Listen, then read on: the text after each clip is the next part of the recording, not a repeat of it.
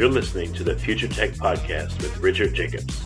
Future technologies such as artificial intelligence, stem cells, 3D printing, gene editing, Bitcoin, blockchain, the microbiome, quantum computing, virtual reality, and exploring space are much closer than you might think.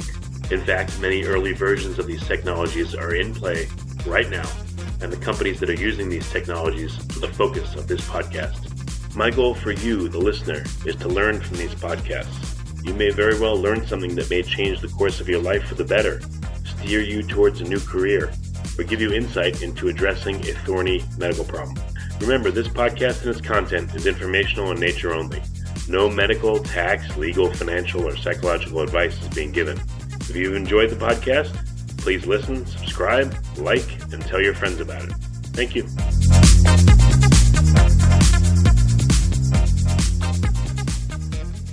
Hello, this is Richard Jacobs with the Future Tech Podcast. My guest today is uh, Creon Levit. He's a director of R&D at Planet Labs.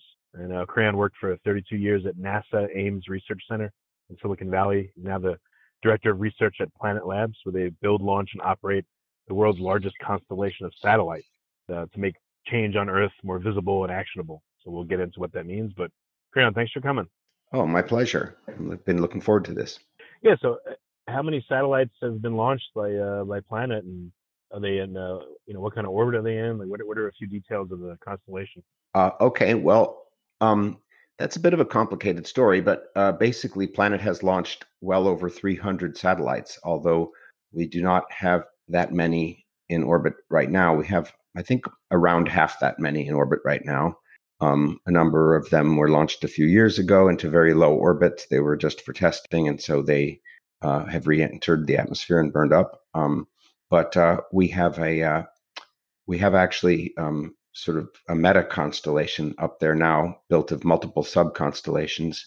Um, I could pull up the exact numbers if I need to, but uh, we have uh, about 150 um, uh, small, well, nat, microsats up there, CubeSats, oh. but they're quite powerful.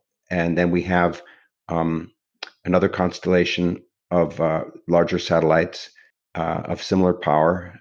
And then we have uh, also the world's largest constellation of high resolution imaging satellites. We have 15 um, SkySat satellites that we got when we acquired the company Terra Bella from Google.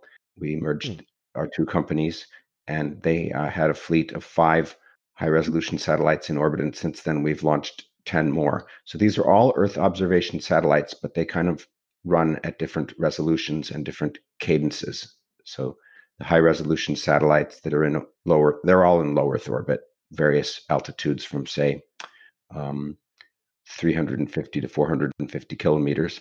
And um, they, uh, the high resolution satellites image various targets on the ground, sort of by pointing at them, thousands of targets per day. And then the lower resolution satellites, which are in greater numbers, the smaller ones, they image all of the land area of the planet every day and coastal waters and islands and things like that. So we like oh, to wow. say we image the whole planet every day, but it's actually the day side of the planet and it's mostly land and coastlines. So when you say uh, different resolutions, like what is the highest resolution that you have you know, are there higher resolution satellites out there that are like government satellites that are secrets or, you know, what could you say about resolution? Well, I can't say anything about government secrets, of course, but um, uh, the the our uh, what we call medium we call we talk about our medium resolution satellites and our high resolution satellites and our medium resolution satellites um, image the earth in at around five meters per pixel uh, and in multiple spectral bands four five or uh, eight spectral bands, depending on how new they are. So each pixel is roughly five meters square on the ground and uh, gets imaged in a bunch of visible and as well as in near infrared colors. Hmm. And then the high resolution satellites, uh, they have a resolution of about 80 centimeters per pixel. So uh, let's see, that's about uh, uh, around three feet. And um, there are higher resolution imaging satellites in orbit, even ones that are unclassified. Um, there's uh, one in particular named Worldview 3 that can image at 35 centimeters per pixel. It's like a billion dollar satellite. Uh, and the government buys, the US government buys a lot of that imagery, but other people do as well. But we have 15 satellites in orbit that can image at um, uh, a little uh, less than half of that high resolution worldview. As for the top secret government stuff, we could just assume that they are at least as good as the worldview 35 centimeter resolution and perhaps better. In fact, almost certainly better. Do you think anyone's got the technology out there to do like uh, you know one inch or one centimeter resolution per pixel? No, that's pretty much prohibited by the laws of physics. Um. Things like a- atmospheric turbulence and atmospheric scattering, and just the wave nature of light uh, means that that can't be done, or probably can't be done. Um, yeah. Uh, oh, and what do you it, think the the wall is, the threshold, the, the limit for visible light? Uh, as I understand it, the threshold is probably around um, maybe six inches on a good day, on like on a perfect day with still c- cool air and just the right lighting and everything in perfect working precision on your satellite. Then you might be able to get a six inch resolution, but um, oftentimes not.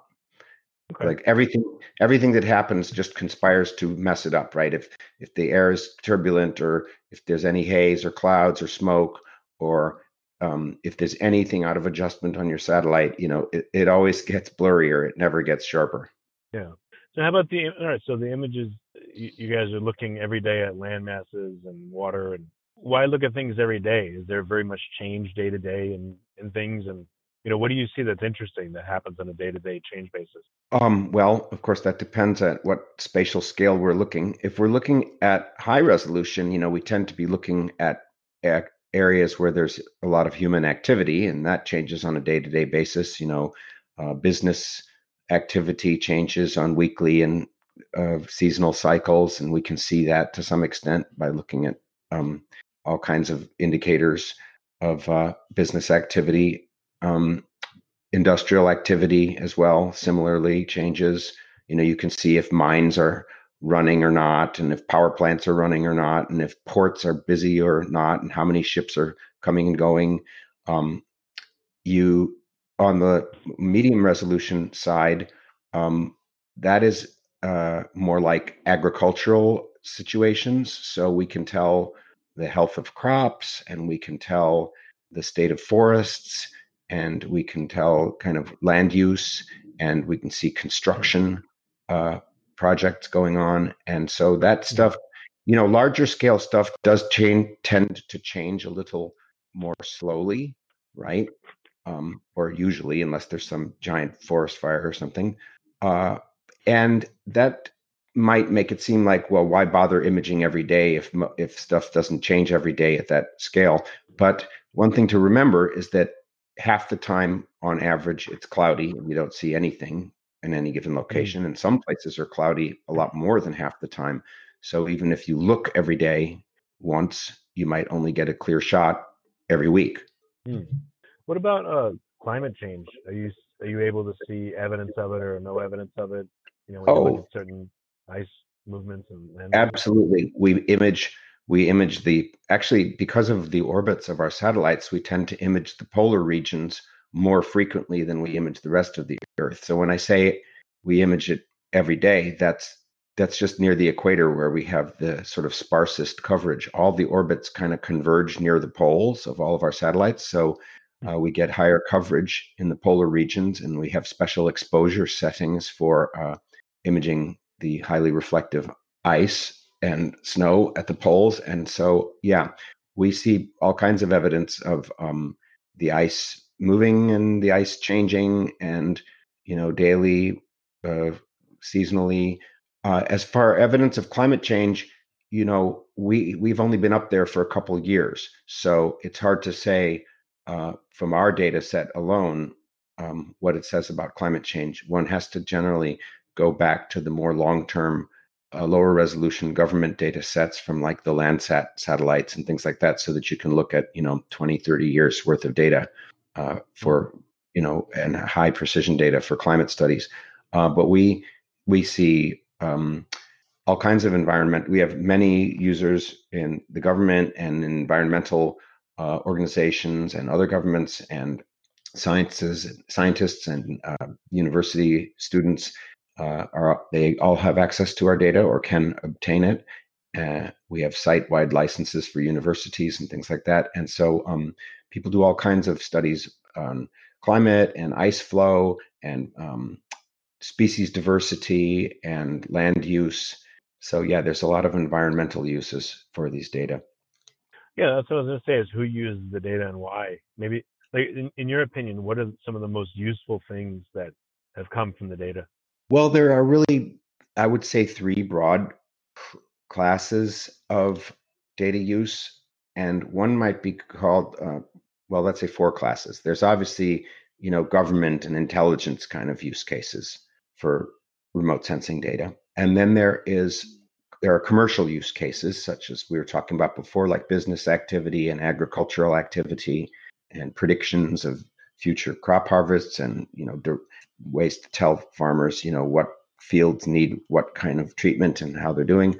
So there's government stuff, there's kind of agricultural, commercial stuff, including insurance, and then there's um, environmental use cases, uh, including human rights use cases, where we can, you know, we have several uh, situations where we've seen evidence of human rights violations or um, military activity that governments have denied, and yet were clearly visible and that hence they were hmm. accountable and they had to be more transparent.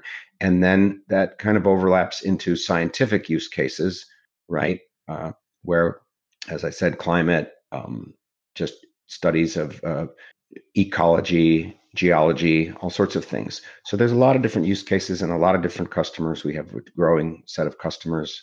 Markets expanding as people figure out uh, how this data can be useful interesting um, I know where where is the uh, the technology going? Are you going to be? I mean, well, all right. Me, there's a couple questions in here.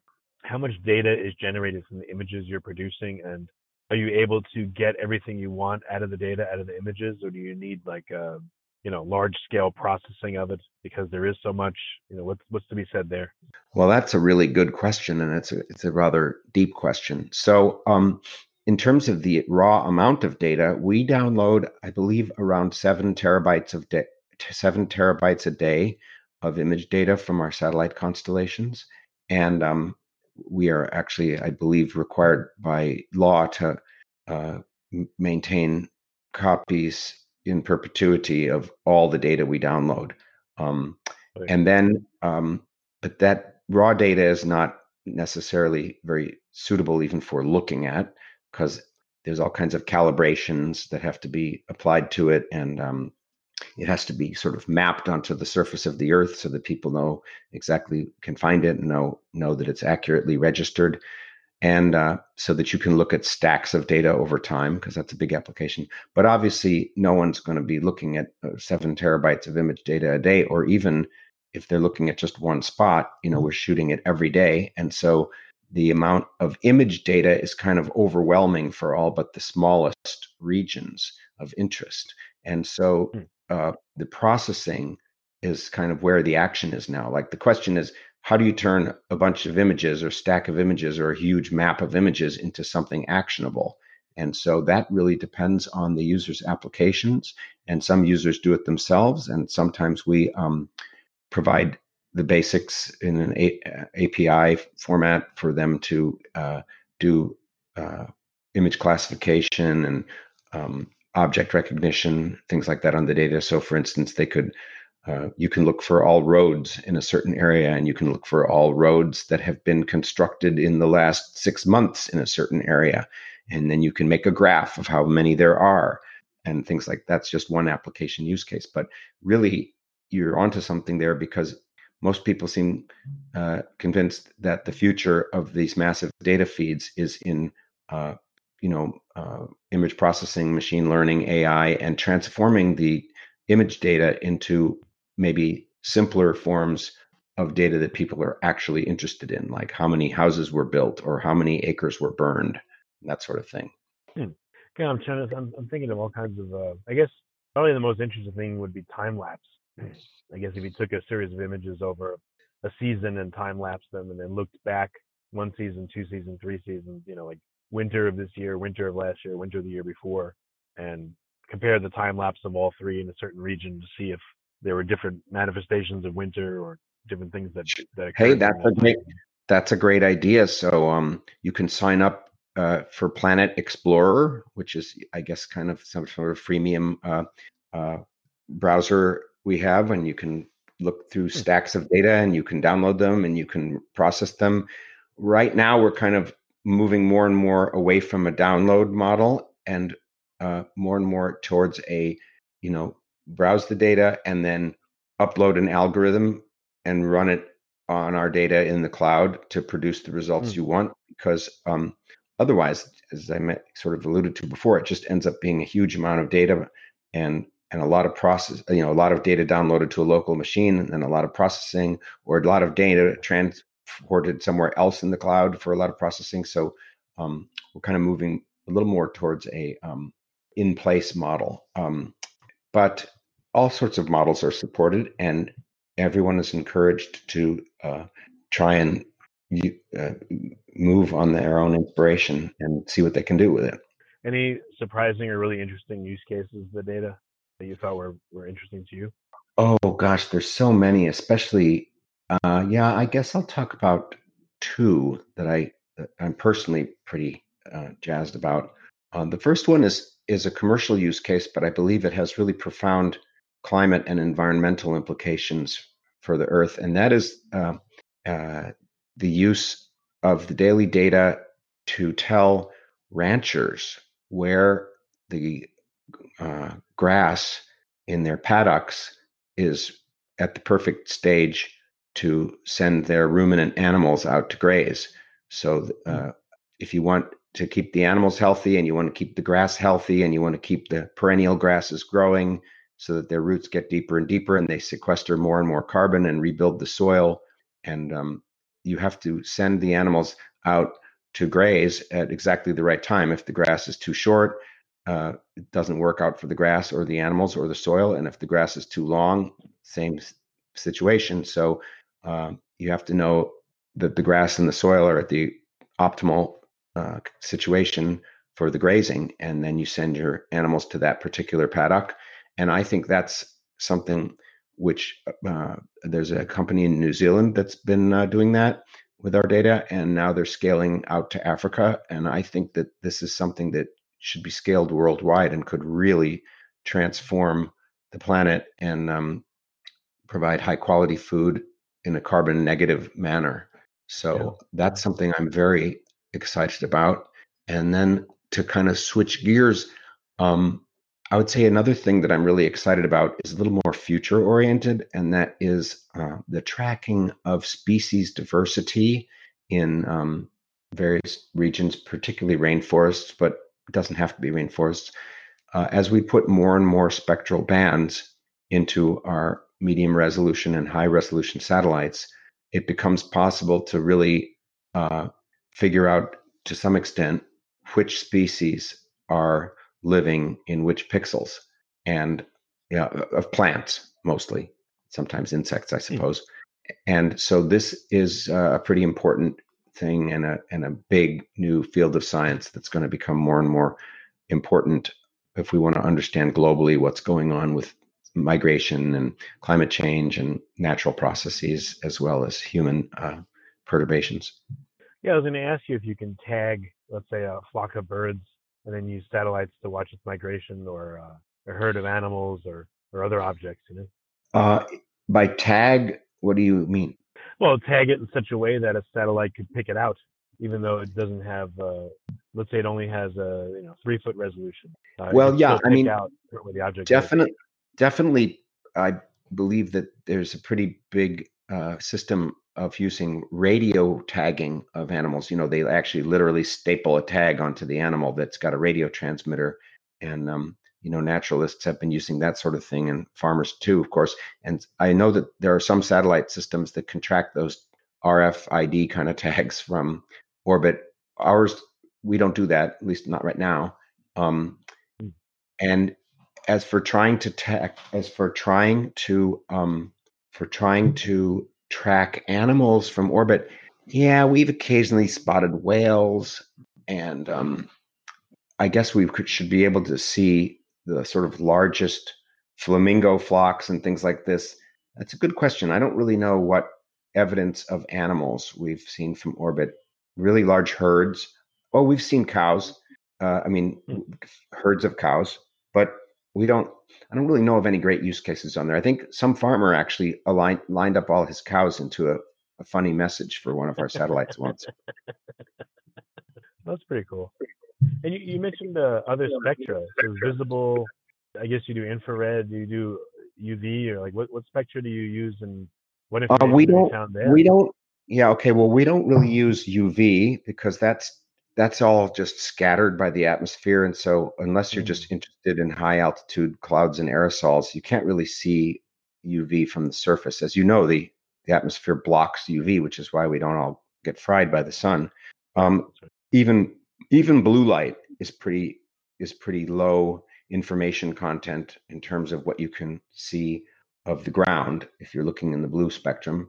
You know you look at the earth it looks like a from space it looks like a big blue ball so there's not that much to see in the blue. Um, red and the green uh, are i mean we we image in blue but the red and the green are the really high information content visible bands and then um, there's a lot of infrared. Infrared is in a sense much more broad and varietal than visible visible is about one octave and infrared is several octaves and um, hmm that we we routinely image in the near infrared. We've we've sent some cameras up to visit uh, to image in shortwave infrared, which is a little bit more into the infrared, and then there's medium wave infrared and long wave infrared, which are kind of like thermal. And um, we've actually sent some thermal cameras up as well, but we don't have any products that are shortwave infrared or thermal infrared at this time. It's not to say that we won't have them in the future. We probably will. But uh, other satellites image at those longer wavelengths, um, medium, you know, shortwave infrared, medium wave infrared, long wave infrared. But as you go to those deeper and deeper infrared wavelengths, uh, sort of because of the laws of physics, the light, the wavelength of light gets longer and longer, and hence the resolution gets worse and worse for a constant size telescope, if you will. It's like the thing which determines the resolution of a satellite, assuming you build it and operate it perfectly, is how big is the telescope compared to the wavelength of light that you're imaging. So, a given telescope, say like uh, our um, SkySat constellation has 35 centimeter diameter telescopes. You know, they have one resolution in the blue end of the spectrum, and then in the near infrared, they have like half that much resolution because the near infrared light is like twice the wavelength of the blue light. So anyway, that's a little technical, but but the point is that as you go to the infrared, you either have to accept lower resolution or build a larger, more expensive satellite. Hmm. And then um, there's other problems as well with infrared, like you have to start cooling the detectors, or otherwise you get too much noise. So it tends to get more expensive if you want high quality um, infrared imagery, especially into the longer wavelengths. But you know that's probably going to get cheaper, and it's probably going to become more attractive for us to fly more of that stuff in the future. You, what what information do you think will be gotten from you know exploring the infrared spectrum? Oh, infrared can do magical things. Infrared uh, can um, tell you about the moisture content of uh, of all kinds of organic material on the ground, alive or dead. Infrared can help you differentiate um, species, as we were talking about before. And if you chop it up fine enough, like if you have enough spectral bands in the infrared, like, you know, very narrow spectral bands, which of course is technically challenging, but certainly doable with enough time and effort. If you have narrow spectral bands in the um, shortwave infrared, you can even detect uh, gases of interest, such as carbon dioxide, methane, water vapor, um, and so you can track uh, the emission and transport of environmentally relevant gases, whether they're emitted by volcanoes or humans or uh, the ecosphere. Anyway, so that's pretty interesting. And that has a lot of uh, potential applications. And also with the shortwave infrared, you can determine certain things about the mineralogical content of the ground that you're looking at. And that's interesting, although that probably doesn't change very uh, quickly. so it's not clear that you'd need regular updates on that. Okay. And um, you mentioned a way for people to, uh, you know, through their computer explore the images. Can you restate that again? And I want to ask you for some more follow up. Oh yeah, well, um, I think it's uh, planet.com slash explorer. Uh, but if you just go to planet.com, I believe that it'll point people to the uh, Explorer program, and also, you know, of course, we're always looking for qualified uh, qualified engineers and um, and all kinds of people, hardware, software, spacecraft, um, domain experts. Yeah, I'd say just uh, rather than me bungling some URL that I can't quite remember, just go to planet.com and look around for the for Explorer and look uh, around for all sorts of things. We have blogs and um, use cases, and you can see some of the beautiful imagery. Yeah. Mm, okay. and the best way to get in touch and ask questions for follow up is also planet.com. Was there another way to do yeah. it? Uh, well, I mean, um, we can, I think that's the best way for now. Um, and if uh, someone has a, I'm a little bit, well, people can find my email address anyway online if they want to talk to me. So that's pretty obvious. Uh, yeah, okay. I'm willing to entertain entertain questions as long as they don't get overwhelmingly uh, frequent. Sure. Okay. Well, that's great, Creon. I appreciate you uh, coming on the podcast. It's like it's super interesting to see what the you know what all this is about. So thank you.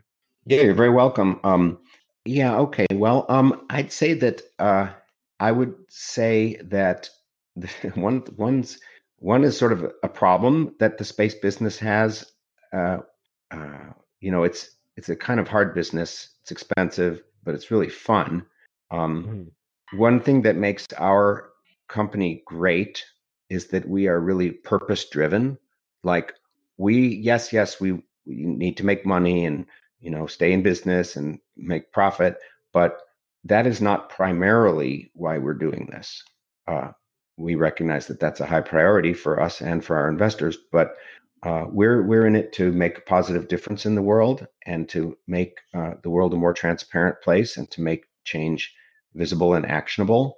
And um, so that that makes it a really great place to work, and the people tend to be wonderful. Uh, uh an interesting um, pro- well, I'm going to skip the problem, but um, let me just say that another fun thing about the space business, not just for us, but really for anybody, as compared to, say, the software business. And this was said by a friend of mine who worked in the software business when I took her to a rocket launch with our when some of our satellites went up. We've had well over 30 launches with our satellites on it. And uh, she just afterwards said, You know, at my company, when we do a launch, we rearrange some menu bar or something like that and call it a launch. When you guys do a launch, it really is a launch. I got to kick yeah, that. That's cool. Very, very cool.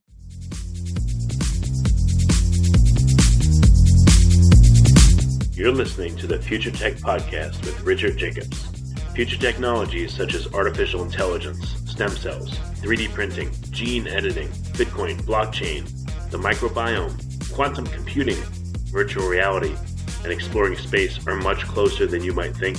In fact, many early versions of these technologies are in play right now and the companies that are using these technologies are the focus of this podcast. My goal for you, the listener, is to learn from these podcasts.